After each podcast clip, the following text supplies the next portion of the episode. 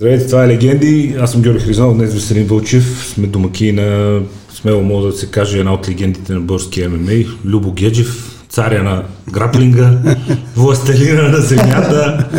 За да не започва аз да представям всички титли и победи, откъде започна всичко, за да се стигне до новата школа на Любомир Геджев в училище Свети Георги в София, за която с радост научих, защото мислех, че още си по Близкия изток някъде. Да. Как стартира цялата история? Ами стартира с Близкия изток. А, като повечето млади тинейджери имах интерес нали, за бойните, в бойните изкуства, но а, не съм тренирал нищо докато бях в България. А, служих година и половина като войник и след това се запътих за Близкия изток, където за първ път така започнах сериозно да се занимавам с бразилско жилжицо. Това беше първото бойно изкуство, с което започнах, за което знаех малко. Дори си мислех, че е доста така изкуство с много удари, нали, ефикасни, да, понеже бяхме гледали едно от първите UFC-та.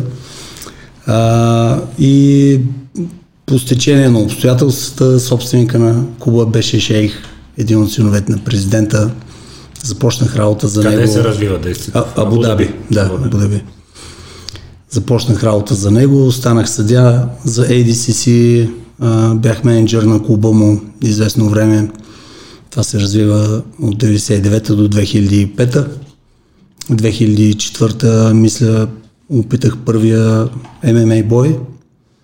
Имах няколко състезания по граплинг и бразилско жилжицо до това време.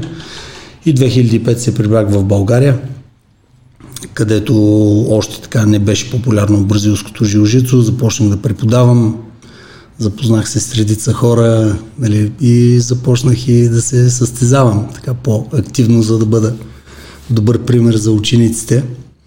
Ние тогава чули, не дочули си, мислихме, че жилжицо е някакво японско и дето всеки вика бразилско. Аз не, сега какво е това бразилско? Да, да, имаше доста малко Хората информация. Доста малко информация. Затова и в началото беше посрещнато с много скептицизъм. А, но в последствие, да, мисля, че имахме добър резултат в популяризирането, както и на бразилското жилжито, така и на ММА. Партнирахме с Христо Христов, знаеш, дълго да. време организирахме така а, приятни състезания в различни дисциплини. С Max Fight сме си партнирали, нали, и там съм участвал, така че беше едно приятно пътуване. Последствие 2011 година бях поканен в Абудаби да ръководя проекта с жилжицото, който тогава точно набра скорост и то стана задължителна част от образователната система в училищата и задължителна част от тренировките в армията, в военните сили, където всеки военен е длъжен да има колан, за да бъде повишен в чин. И така имах честа да съм влечен в това нещо. Част от въвеждането на тази програмата. Да, да. Тоест фирмата, която беше натоварена с изпълняването на проекта, тя беше собственост, е, все още собственост на същия шейх, за когото работих, шейх Технон Бен Заед, а пък инициативата беше на по-големият му брат, главнокомандващия на военните сили, шейх Мохамед и принц на Абудаби. И така че да, имах честа да ръководя голям екип от професионалисти, инструктори на три раз, корено различни проекта, държавни училища, клубове и военни сили. Колко хора общо учихте на бразилско жилзицо, когато програмата се разгърна? Правил ли си така сметка? да, то, статистиката плюс... е точна, нали? 85 хиляди дечица и за армията, за да не издавам така секретни цифри, но е над 60 хиляди да. военнослужащи. 150 хиляди души. Грубо, да. Това са, които задължително преминават, нали, да не се подразбира професионални състезатели, или, да, но да, задължително да. преминават през някакъв вид тренировки по бразилско жилжицо.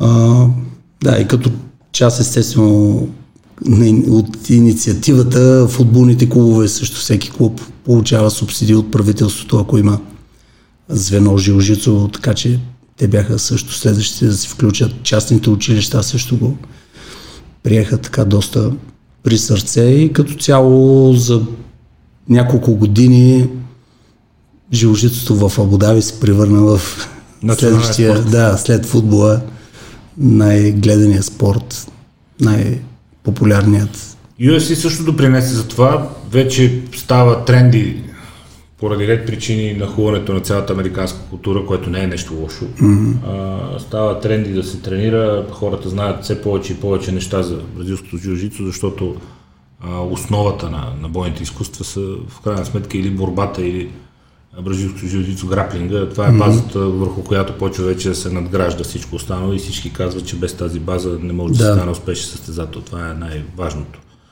Но далечната 99-та година не е било така. С какво те привлече, с какво те спечели това специално бойно изкуство, което тогава, няма какво да се лъжим, не беше сред най-популярните.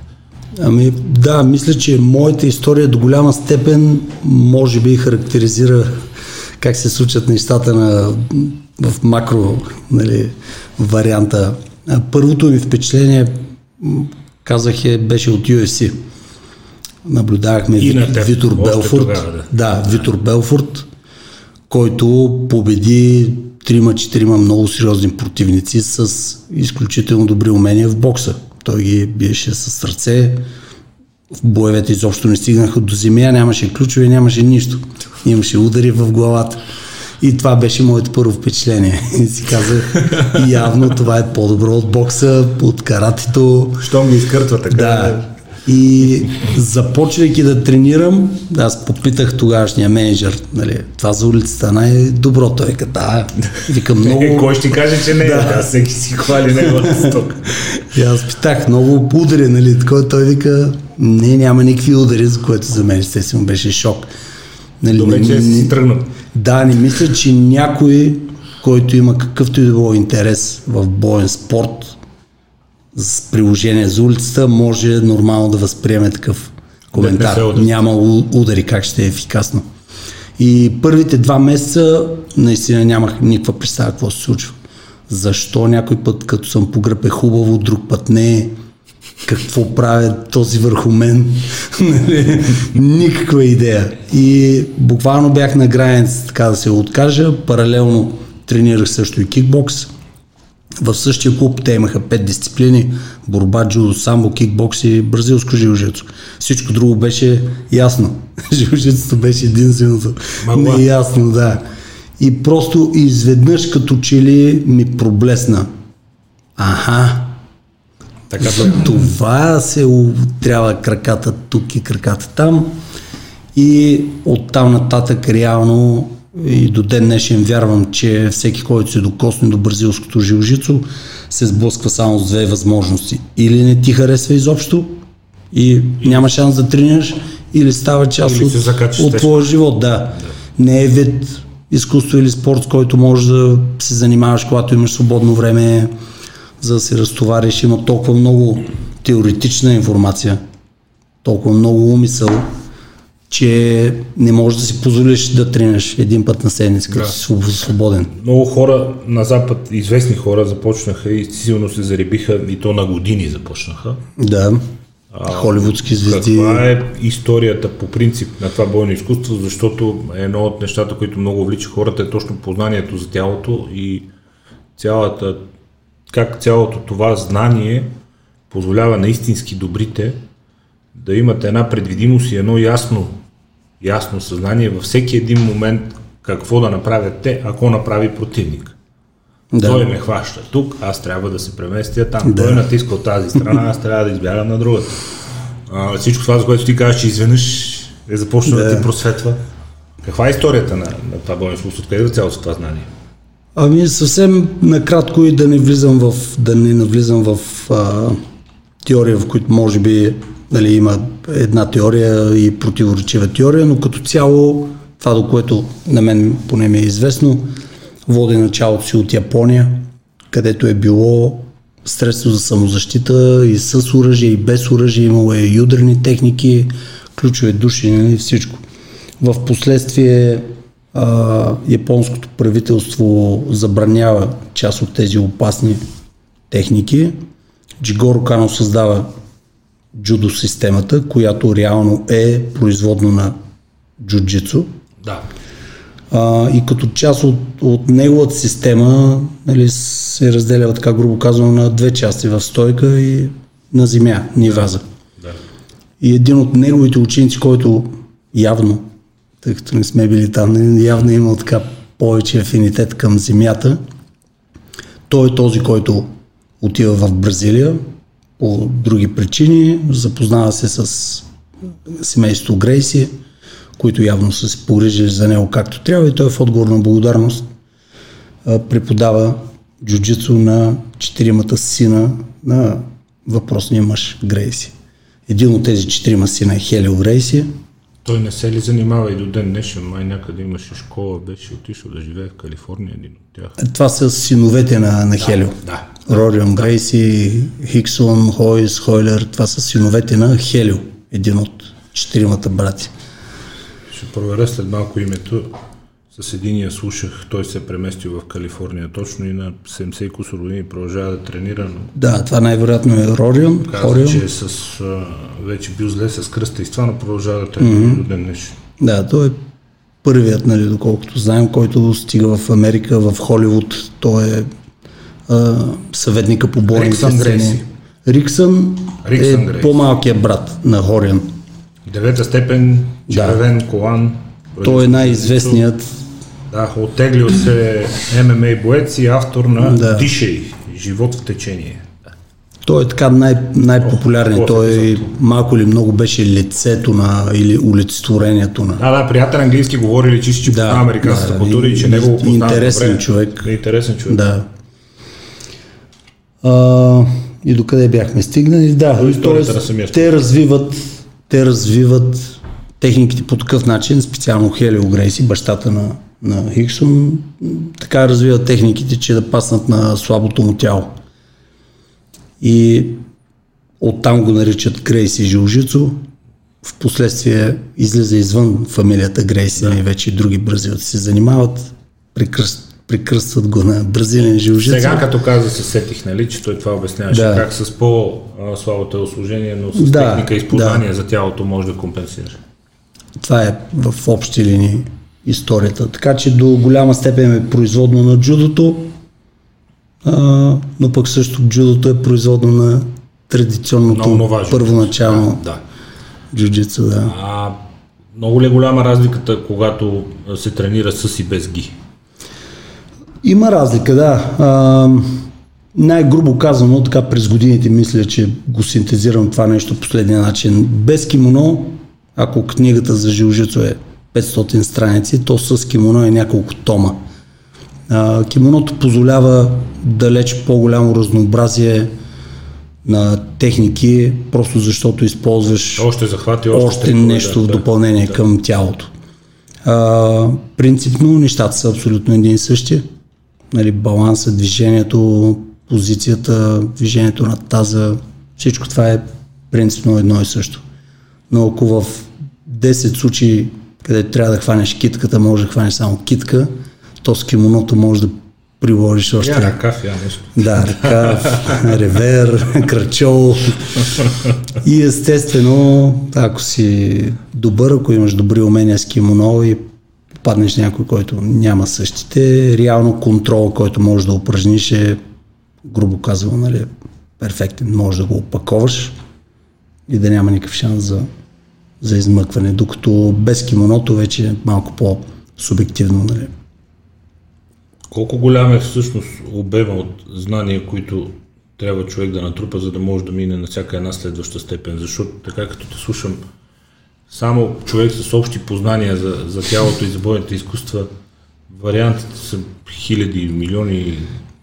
Наскоро попаднах на един мим в социалните мрежи, където бял колан, който току-що се е записвал, записал и е разбрал така смисъл на жилжицата, пита кафевия, о, ми звучи много интересно, кога ставаме добри в жилжицата? И кафевия отговаря, тук е интересната част, Никога. Никога. Да. И аз се занимавам с това нещо 23-24 години. В никакъв случай нямам а, самочувствието, че знам много. нали, в, в никакъв случай. Ти не знаеш. Всичко. А, реално познаваш много, но всеки ден нещо се до усъвършенства. Всеки ден може да попаднеш на ново нещо. Хората изобретяват неща ежедневно, не? просто е не, необятно. Необятно е.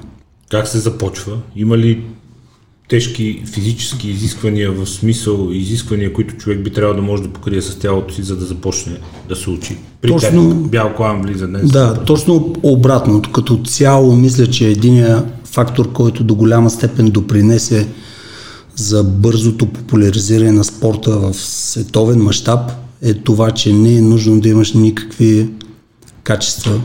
Няма минимум, който трябва да имаш, за да, се, за да започнеш да тренираш. Те идват после. Ако да, много хора се залъгват. Си, да. Нали, искам да влезна в форма, за да тренирам. Няма форма, която да ти помогне да направиш нещо повече е. от това, което ще направиш, ако не си в форма. да тренираш и ще влезеш в форма. Точно Независимо да. какъв е спорта, ама започни да тренираш. Да.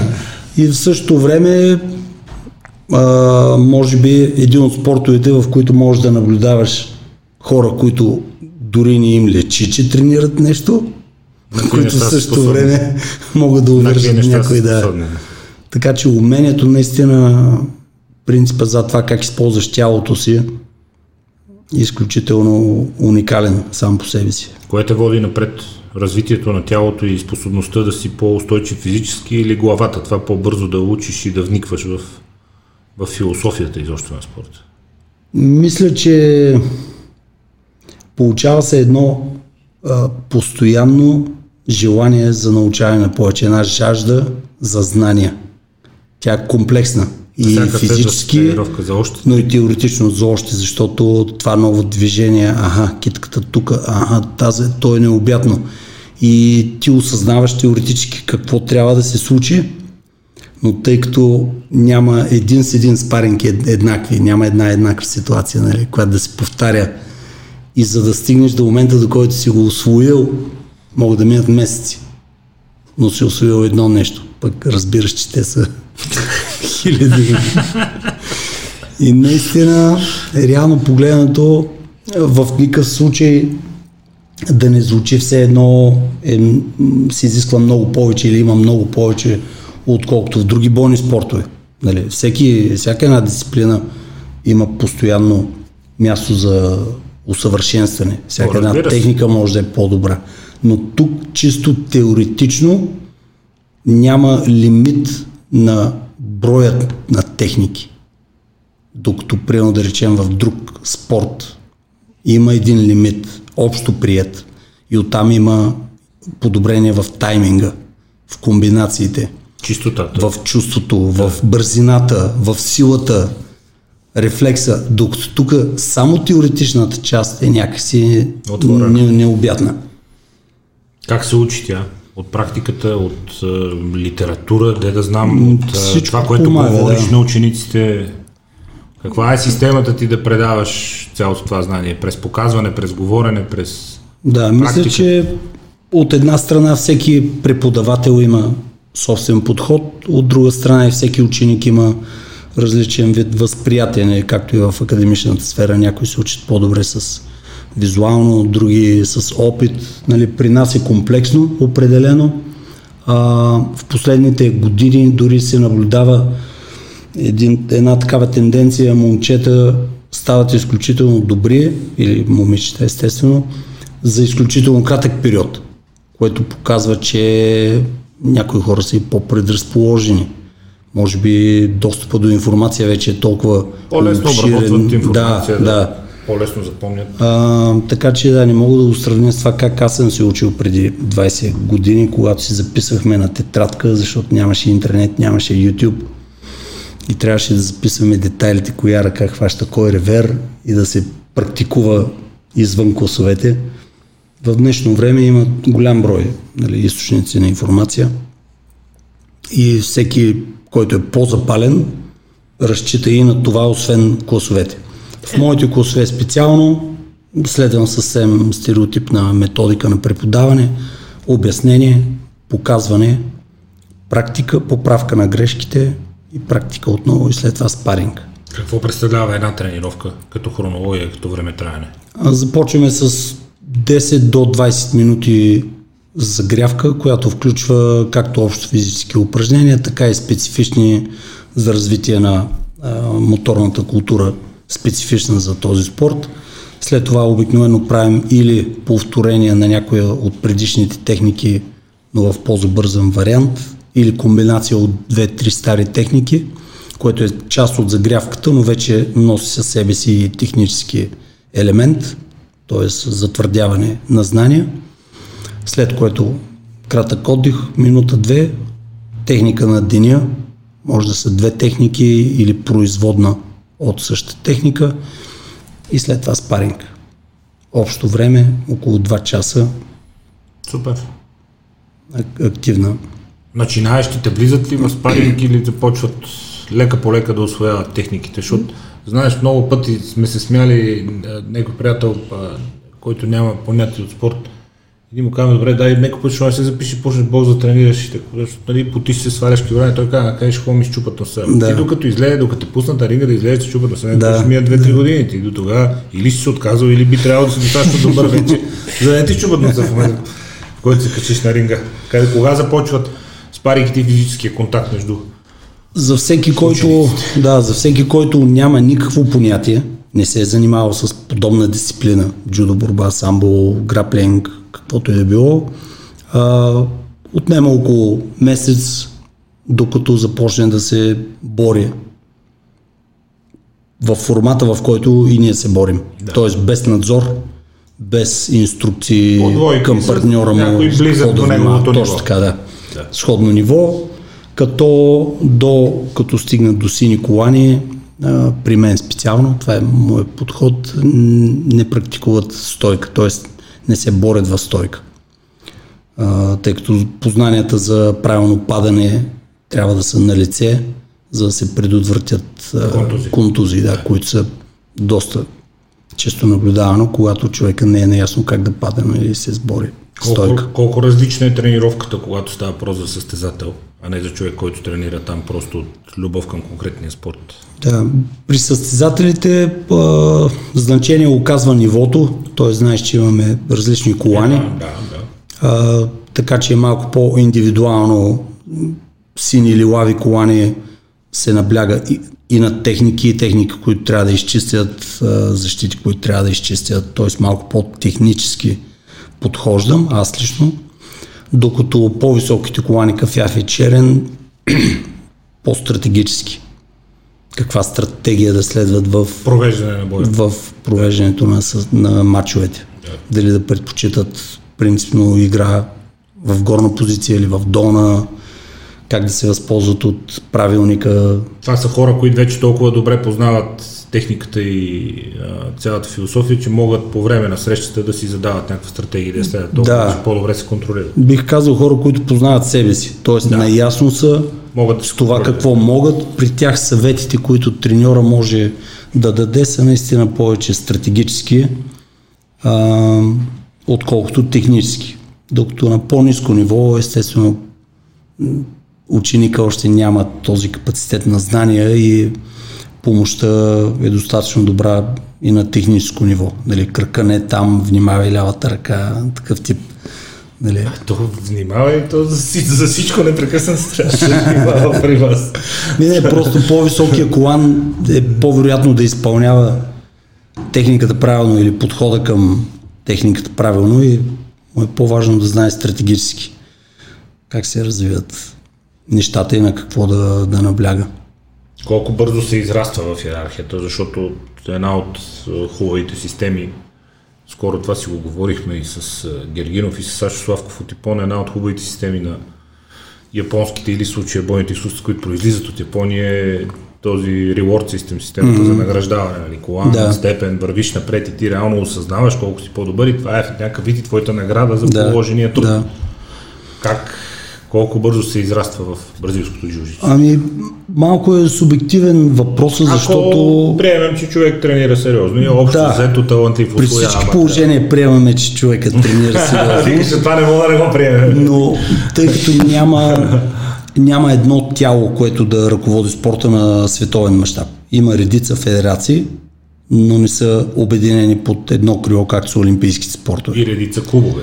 А клубовете са хиляди. американците, казват, че има много голямо значение дали имаш черен колан, колан от този Абсолютно. клуб Точно или от така. някакъв си, че често няма така. нищо общо в нивото на Абсолютно. Тоест, а, по мой скромен опит, аз съм интервюрал около 2000 черни колана за работа в Абу-Даби.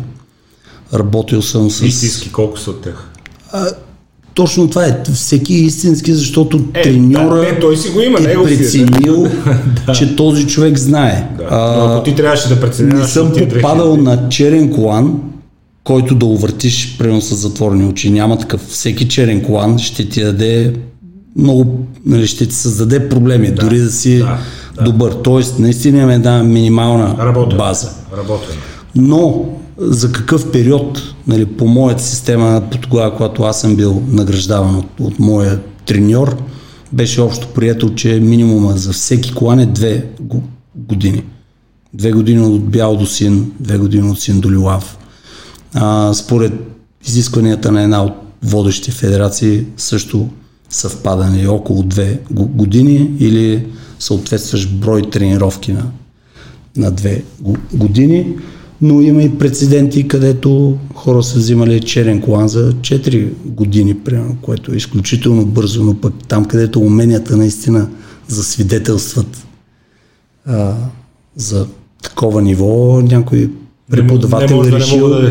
Еми, някой е решил. Мисля, че това е малко и личен така подход. BJ Penn от UFC, ако Да. си го чул, той беше нали, на времето, с това стана популярен, че му е даден черен колан изключително бързо време. Нали, заради таланта му и безспорно, изключително талантлив състезател. Един от световните звезди, той се самоуби преди една-две години, готвач Антони Борден, той на 50 и нещо се зарибява и го добутва до черен клан. И между другото, заради спорта и заради това, че се закача така яко към спорта, той човек има проблеми с разни субстанции, с алкохол. При живе ти казвам на 60 и кусор години мъж. Дай Боже всеки. Е, е, е, преси, тали, як в тонус и се вижда, че тонизирам. Просто е имало друг тип проблеми. нали? Явно с, да, с физиката нямаше. И наистина е напреднал и то започвайки на много късна възраст, което е супер, защото то отваря вратата пред хората, нали, да видят, че никога не е Да, късно. няма граница, реално да. Аз вчера попаднах на снимка на две жени на 70 години на състезание. Снимките са как се борят на типиха. Нещо, което дори Така, аз... Краси Гергинов това ни викаше, че много хора има 35-40 годишни дето сега се записват. Краси ги на 57 всеки ден тренира и Да, ходят по състезание. тъща работа. Да, ти и Александър Славко го видя в каква форма. Mm. Това са много хубави работи. Твоето тяло как е след толкова години? Труд и турмоз. М- сериозни проблеми с двете колена и с кръста. От? Неправилно трениране, основно. Липса на възстановяване, липса на треньор, липса на насоки, Само бой. проба, проба на какво ли не. Не викаше Славков здрав Марис. Е, не, то е, не, не е нужно да е само маристо, като е много бачкане. Реално да, тренировките са по-тежки, отколкото състезанията. Нали, едно, един бой е 15 минути. Аз травма от боеве нямам сериозно. Нали. Щупен нос и такова не ги броим за, за травма.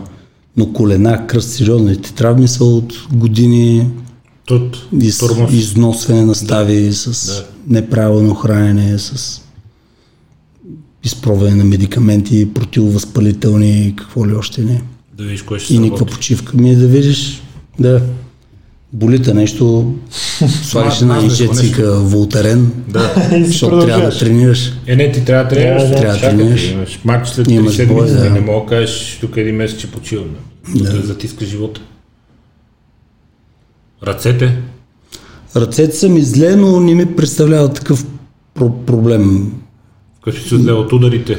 А, длани, пръсти, да, защото мисля, че комплексно и от штанги, и от а, удари, където се получава нали, празен удар и ставата пука. Не мога да изпълвам ръцете, нямам почти никаква бутаща сила. Лежанка, трицепс почти ги няма. Но прегръщам добре с тях и на лежанката. още може да... Докато кръста и колената ми пречат по, на по-цялостно, в по-цялостен мащаб. Не мога да стоя в стойка както трябва. Не мога да се движа така плавно, както преди. Поправимо ли? Не мисля. Но ако забавим темповете на влушаване, пак съм Пак е доволен. Да. Той е господин Риксън Грейси, това се опакваше и той, че е с кръста зле. Еми, няма как продължава да. да тренира. Няма как. Продължава да тренира на годините работа. Да. Съжаляваш ли за нещо?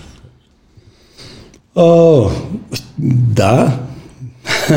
Съжалявам. Че не си се пазил можеше не да, си набил още можеше някой... да тренирам по-правилно, определено и можеше да подходя по-сериозно към кариерата си на състезател, която не приемах много сериозно. Що? Излизаше да се биеш просто е така. Ами, не, не просто е така, просто Какво значи, че не си приемал на наблягах. А, като цяло в живота ми е трудно да се фокусирам само върху едно нещо. И намирах удоволствие в преподаването, намирах удоволствие в подготвянето на бойци, изключително голямо удоволствие в организацията на нещо. Състезания, Да, събития, да, винаги да. ми е било интересно. Техническата част, Не си се възприемал билети, само като маркетинг. състезател да се фокусираш само върху И да, в момента в който не си само състезател, нали, няма как да се Е, да. подготвиш като хората. Е, да. И да, може, може би щях да бъда малко по Фокус върху състезанието. малко по-добра кариера можех да изградя. Мисля, че имах а, определено имах качествата, имах усета, винаги когато съм бил във форма. Съм, това никой не ти го съм правил приятни така боеве, но можеше и по-добре. Никой не ти го спори. Нямах треньор, това беше също много, а, много ключов фактор. Когато имаш толкова много знания и умения за боя на земята, как подхождаш към, към боя в стойка? С кой си тренирал? Кой те е Ами учил? точно това е, да. Дълги години съм нямал треньор в стойка. А, дори в да интерес на речем тренер по кикбокс, примерно. да, нямал съм. С който падне където каквото има, Позбиете се. нали, да. А, в физическа, физическата подготовка абсолютно същото и реално на повечето ми боеве може да се наблюдава, че стойката ми е много зле. Тук бях щастлив да попадна на Борислав Бойджиев, който ми отдели много от, от времето си, успя да, да ми даде умения, които и до ден днешен ми помагат. Ако го бях срещнал на по-ранен етап, може би щях да бъда на много по-различно ниво. Изключително добър треньор, независимо, че в сферата на бокса имаше око и за, за това, което правя стойка, имайки предвид, че има и колена, и ритници, Да. и като ментор, като лидер също много подходящ за мен. Много си паснахме. Ти си един от хората, който, владейки много добре едно бойно изкуство, отиде в ММА и показа там, че доброто владеене на бразилско жужицу може да ти печели мачове, без значение колко добър е срещу теб човека, дали ще е близнака с самбо, дали ще е някой кикбоксер, Ми, да, без значение. А, приемаш ли това, в смисъл, а, съгласен ли с тезата, че UFC затова то- толкова много се наложи, че ММА се явява като връх и като сборна среща, то така и възниква едно време, на всички най-добри в отделните бойни изкуства и затова е по-атрактивно от всяко едно бойно изкуство по-отделно. Защото там са Да. най-добрите от всичко, най-добрите в борбата. Имаш предвид UFC или MMA UFC, UFC и MMA по принцип, Да. като философия и UFC.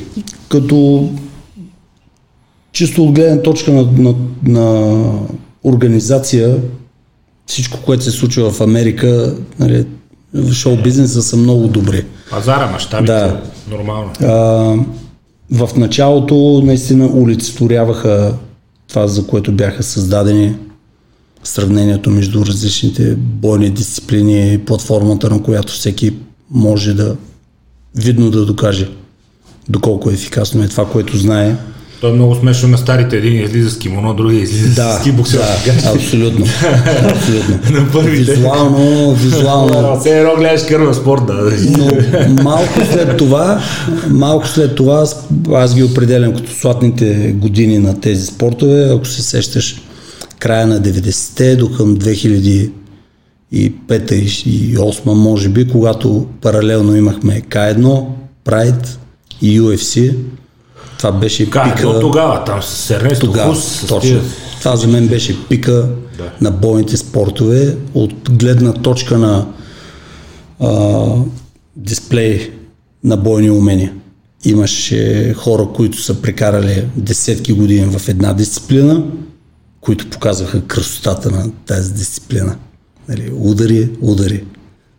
Бокс, бокс, борба, борба, жилжицо, жилжицо. Всеки път, когато човек го владее до съвършенство, ти се наслаждаваш на... В последствие се стигна до, до последните 10 години, в които всеки знае по 15% от всичко и липсва тази красота.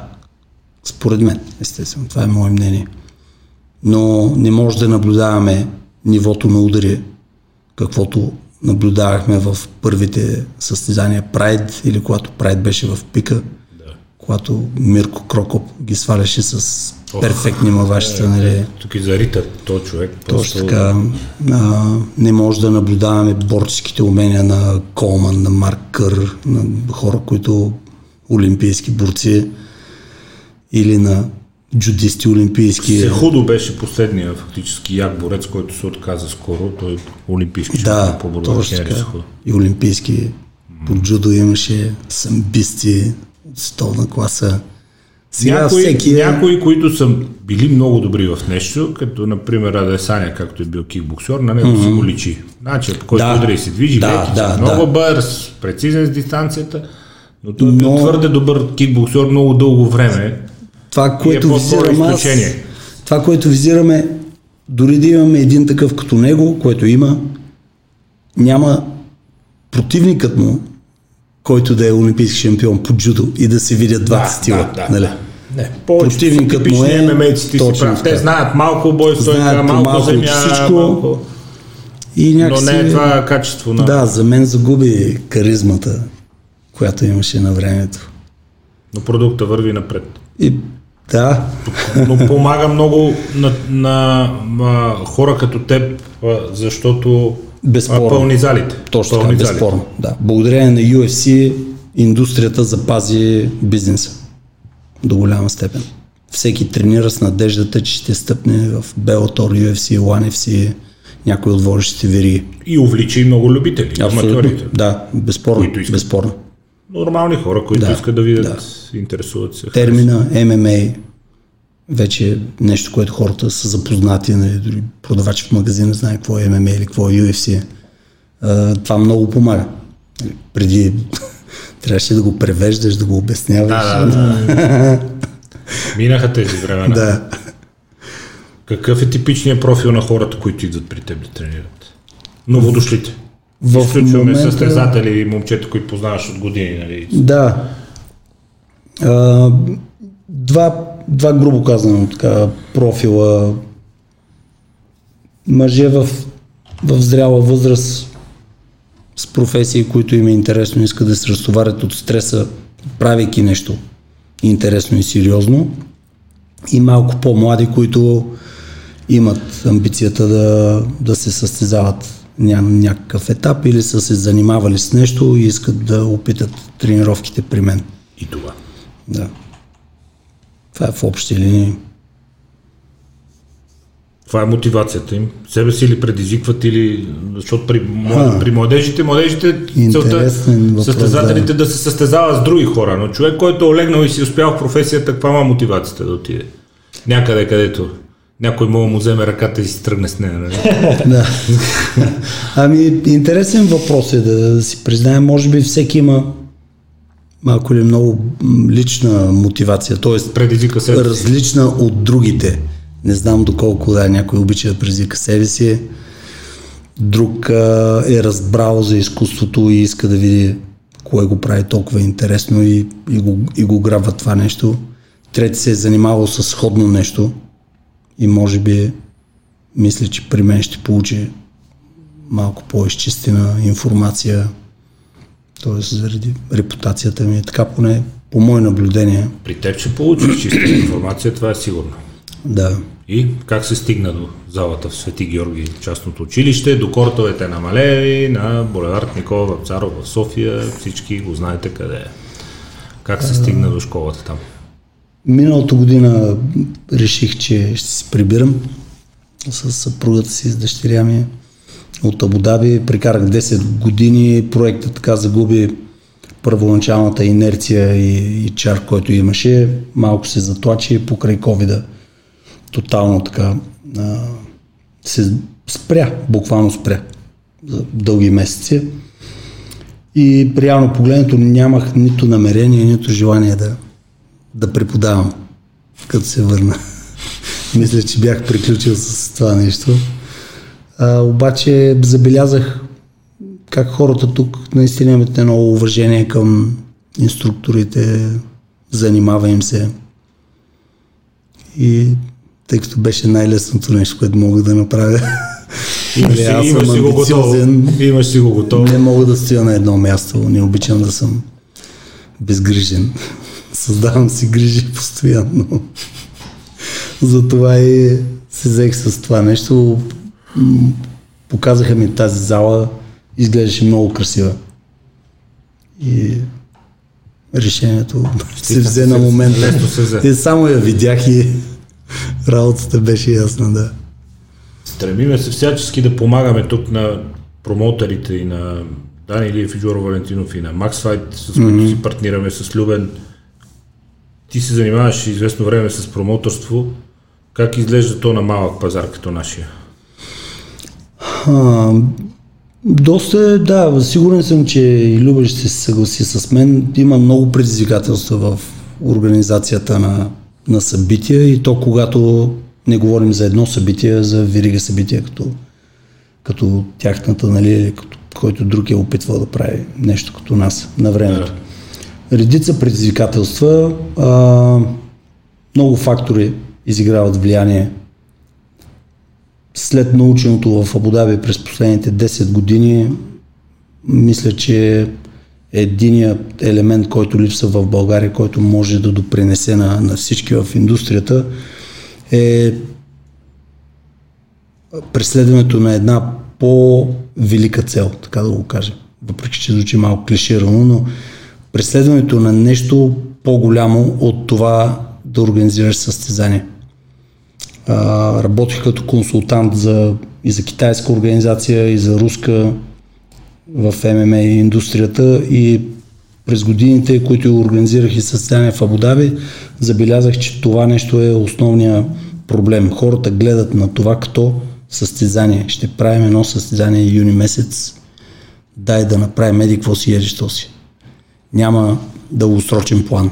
Пет години, Да. 35 състезания с такава цел. Да стигнем до шампионски титли тук и тук и тук, да стъпим на тези тези пазари, за да се изключи договор с тези тези телевизии, които да помогнат да се наберат такива и такива спонсори и това да помогне на клубовете. Нали? Тоест една малко по а, Дългосрочна стратегия. дългосрочна стратегия и замисъл за създаване на екосистема, където не аз организирам състезание и гледам то да върви.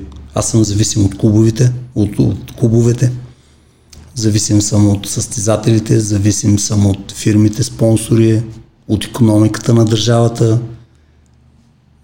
Много външни фактори изиграват влияние. Имат ли шанс по-малките пазари, защото ако утре някоя мултимилиардна компания като UFC, тя вече много десетки, стотици милиарди струва самата компания, ако тя реши да излезе извън щатите и както излиза вече и прави mm-hmm. гали по света, реално ако кажат, че три пъти, да речем, образно говоря, в България ще има четири пъти годината UFC, някакъв UFC World или нали, по-низко ниво, Да. но то всичко друго ще загуби смисъл, защото те си идват готови с парите, с договорите. Ами, точно обратното по мое убеждение. Ако UFC стъпи в България хипотетично, Хипотетично говорим и Да. да, да. наистина голям. това ще отвори вратата за всеки клуб да разбере, че има шанс добър стигне. техен състезател да, да стъпне. Безспорно. Това е безспорно. За да се изгради този състезател му трябват по-малки събития, по-малко платформа, Аха, опит. опита. UFC не има бойци, които имат нали, win streak, там 10 победи, Определена 15 победи, да. с определена статистика. Те инвестират в хора, които могат да им продават билети. Които вече са имена. които за да вече са да имена, напълнят къде се изграждат. Точно, точно това липсва в, в, в индустрията. Точно това липсва. Не малките преди оцеляват. Големите се провалят. Аз съм, нали, колкото и нескромно да звучи, в в Абу Даби ми беше даден такъв проект с Абу Даби Warriors. Това беше извън работните ми задължения. Харчих около близо милион долара на състезание и нищо не направихме. Защото шефа ми го гледаше като състезание.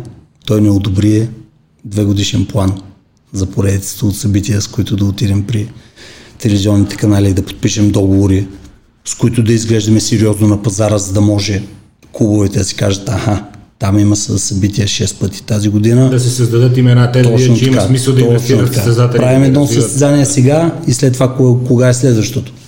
Тайна. Разбира се, два месеца преди следващото. Нали, а, Бахрейн, два или три подобни проекта пропаднаха. Кувейт, Саудитска Арабия, Русия. Хора с сериозни пари Заради това, че се правят на парче. за това, че липсва бизнес идеята, липсва бизнес подхода. Дългосрочно. Това е изграждане на, на бизнес. С, как се казва, с доставчици на услуги. Е, да. Трябва ти постоянен достъп да. до бойци. Е, да. Трябва те да са Които атрактивни. някой трябва да ги изгради, Трябва те да трябва да са- имат мотивация, защо ходят Трябва да има да медийна история за това. Не е важно. Тоест, ако не познаваш а, Руси и Георгия, ти реално за какво да го гледаш този матч. И аз съм бил на такива матчове, където две момчета се бият и публиката е в пълно мълчание, все едно е театър. Защо? Защото не познават хората. Къде, Аз е, съм бил на абсурдни срещи. къде е построяването на медийната история? Руси от бедно семейство, нали, так, как с трудности постигат Шампион това. по бокс на 17 Другият, години, еди какво си, да. двамата, историята. Е, след събитието. Къде е историята след събитието? Никакво отразяване след събитието. Събитията се излъчват, нали, ето ги, и след това дупка. Е, сега Не с- трябва да е така. Опитваме се сега да си го правим. Да, това, защото- което правите реално е една, нали, едно звено, което допринася. Симонаковски и Кристиан Корунчев са хора, които поканихме тук след техни много силни mm-hmm. мачове, които направиха огромно впечатление на публиката. Симо направи изключително здрав бой лятото. Края на лятото Кристиан направи страшен матч на, на Влас. След тежък нокдаун, първия рунд се върна с нокаут в третия. Страшен матч, много тежък противник, много здраво бухане. И това са хора, които на, естествено, че ги знаем отпреди това, но направиха впечатление с тези мачове точно и, и нашите зрители приемат добре и се радват на, на такива неща, защото се обръща още внимание на имената, в крайна сметка имената пълноценно. Да, да. Но тези имена могат да се построят, нали смисъл. Какво ти е отношението към барборенето преди мачове? Ще убиеш, ще изкорма, ще такова. е. Да, голяма неприязан. се пише, голяма неприязан да. изпитвам към това нещо. И за мен е интересно как, а, как беше повлияно това от американския подход към нещата. И в е периода, в когато Прайд съществуваше и пресконференциите с бойците, Да. беше едно уникално събитие.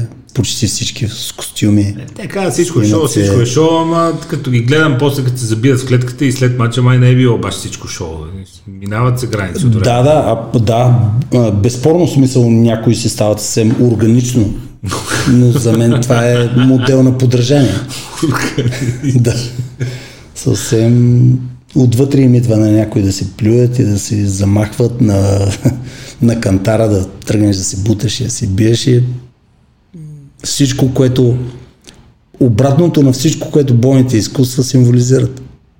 Липса на спортменство, липса на характер, на пример, Дисциплина, да. дисциплина. Какъв пример даваме на дечицата? Е, такъв стани. Простак да си буташ. Да се бута си. Да, Плюй се по кантарите и така. Конър му вика на Ней Диаз, вика, ти погледница, вика, клеща, вика, приличаш на газела, вика. Газелки ще изяви. Ней Диаз му вика, Абе, тук сме на ММА и щатите, бе. никой не знае какво е това газела, вика, изпоси. Да. Но ти знае някой какво е газела. В същия момент Тайсън Фюри се биеше по шкембето на матча с Кличко и му викаше как може, вика такъв дебелак като мен да те бие. Еми, И така. нали, че може. Нали видя, че може?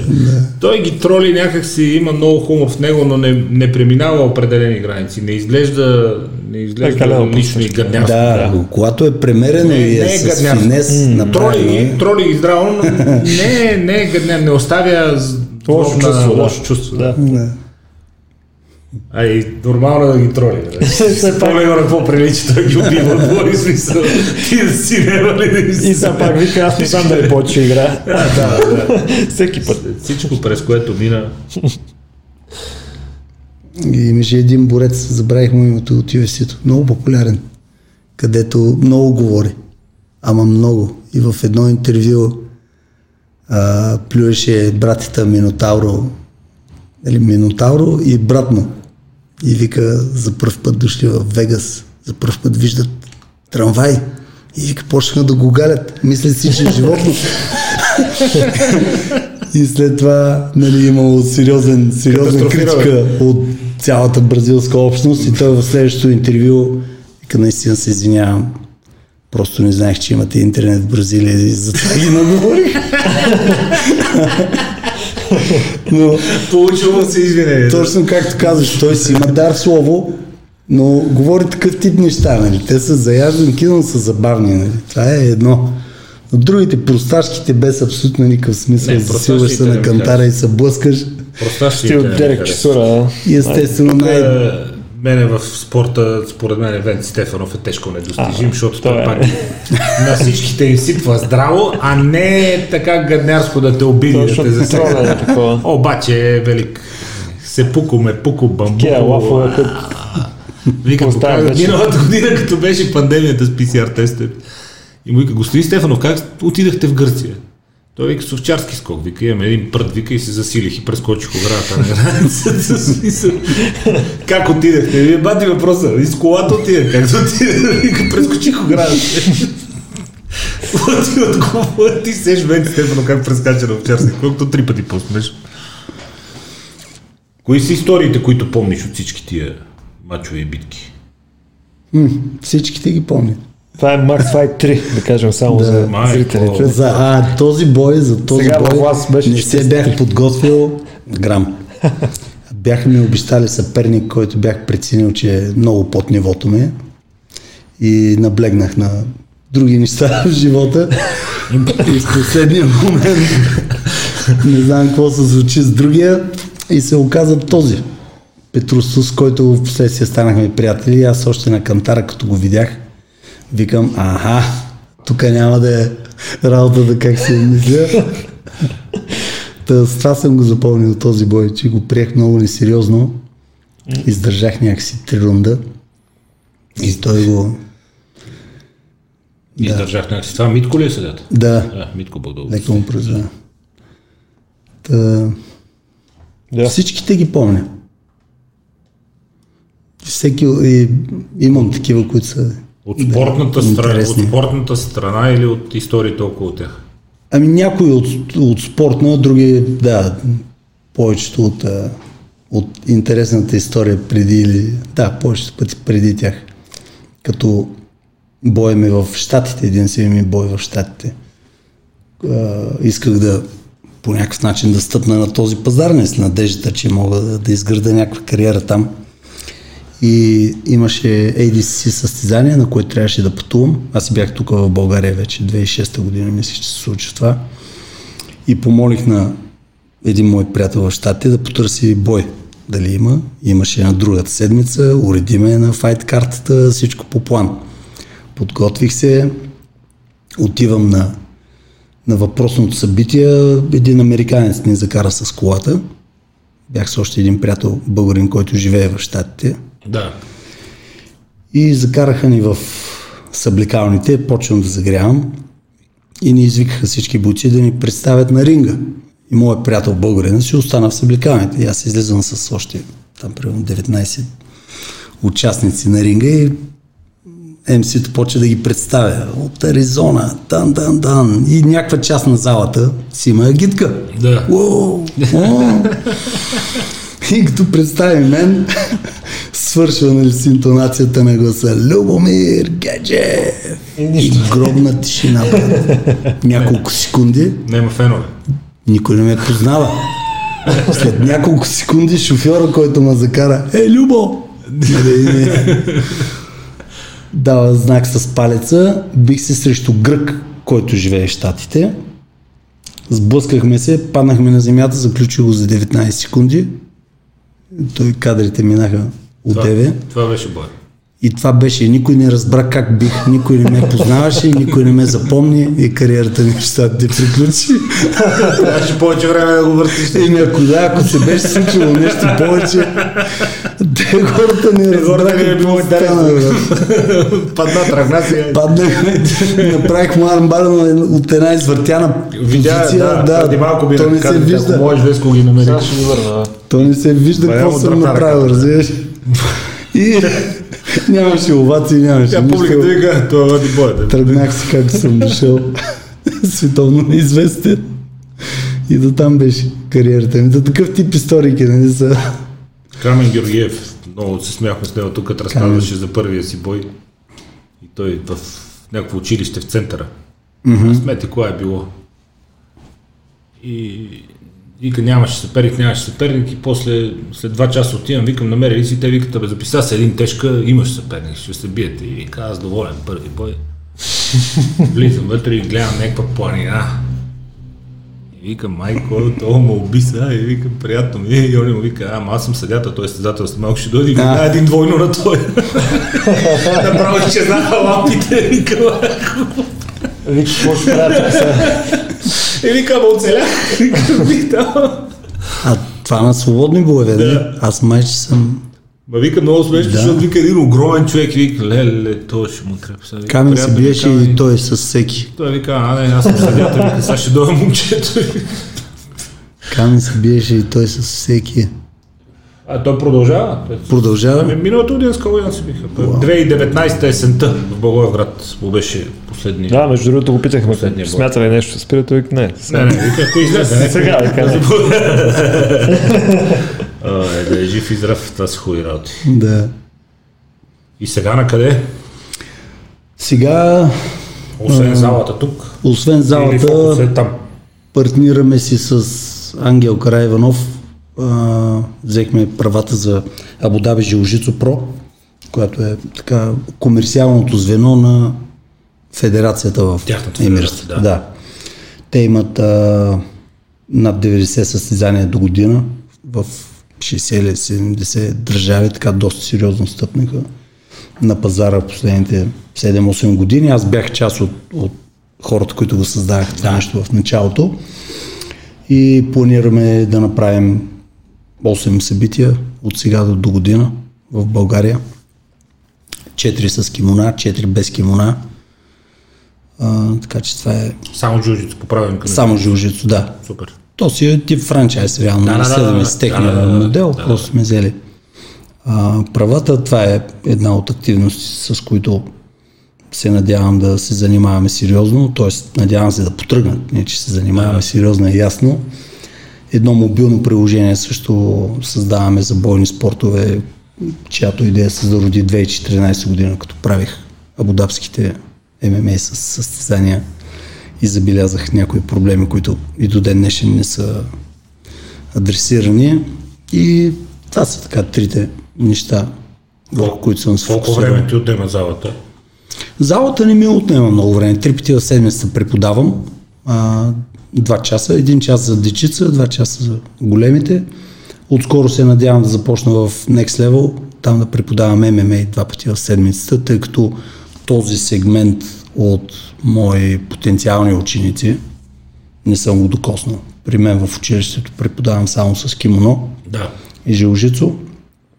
А, реално знам, че в преподаването на ММА също имам така, чу, имам самочувствие, че мога да предоставя нещо интересно. Имам далеч по-голям опит в ММА реално, отколкото в жилжицото.